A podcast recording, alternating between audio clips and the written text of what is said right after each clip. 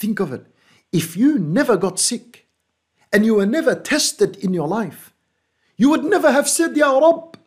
You would never have turned to Allah in desperation. Don't ever think that the calamity or the sickness or the illness is bad for you. Don't ever think that Allah subhanahu wa ta'ala doesn't love you.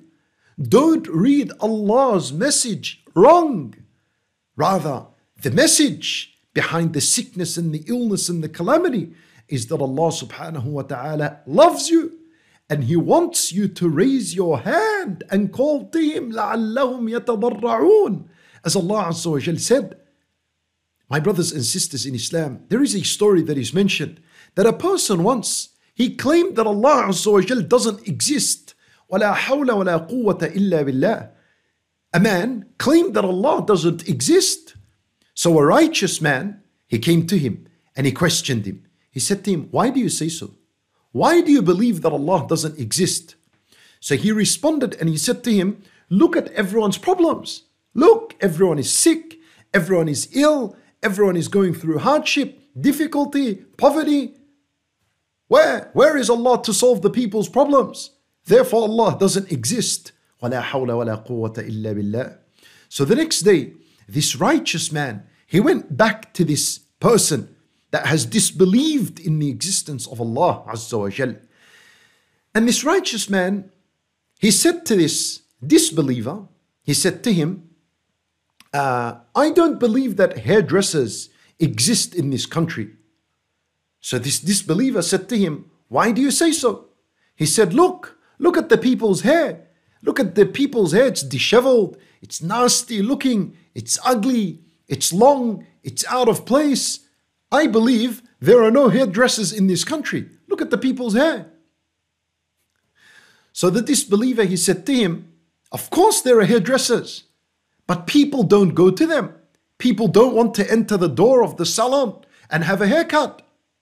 So then the righteous man, he said to him, aha, Allah Azza wa Jal does exist, but the people that have been affected with calamity don't want to turn to Allah, don't want to ask from Allah. They don't visit the house of Allah. They don't enter upon Allah Azza wa Jalla and raise their hand and request. When Nabi Sallallahu Alaihi Wasallam, as in the hadith, مَرَّ بِقَوْمٍ مُبْتَلَيْنٍ, he came past a qawm, a tribe that were, that were tested with intense calamities. Sicknesses, diseases, poverty, whatever it is, they were tested with intense calamities. When Nabi Sallallahu Alaihi Wasallam saw them, and he said, surprised, surprised, he said, أَمَا كَانَ هَؤُلَاء يَسْأَلُونَ اللَّهَ الْعَافِيَةِ.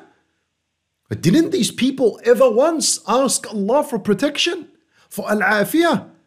Then the Nabi Sallallahu Alaihi Wasallam is teaching us in this hadith that asking Allah al-afiyah, asking Allah to give you protection, is a reason for why He removes calamities and sicknesses and illnesses.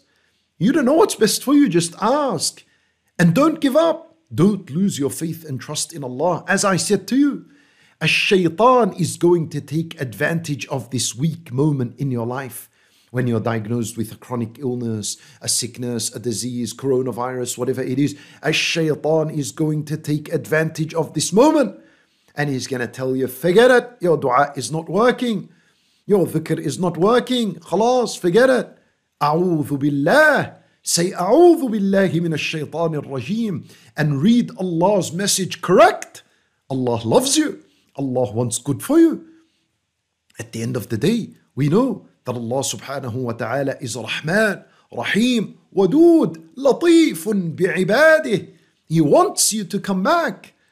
So if you gave up your old habits that are bad and sinful, and you turn to Allah with a heart full of remorse and regret, and in desperation, and you're seeking Allah's mercy and forgiveness and acceptance, that's it, you're doing good. You are doing perfect and excellent, and bi'idhnillah, you pass this calamity. Subhanallah. So the calamities, my brothers and sisters in Islam, think of it like a traffic officer. A traffic officer, you know, when you're about to deviate and go off the course, The traffic officer is there to direct you to the right path. That's what the calamity is here for. It's to direct us to the right path. Up, don't go left or right. Keep going straight. Keep going straight. It brings you back to Allah Azza wa Jal, back to the straight path.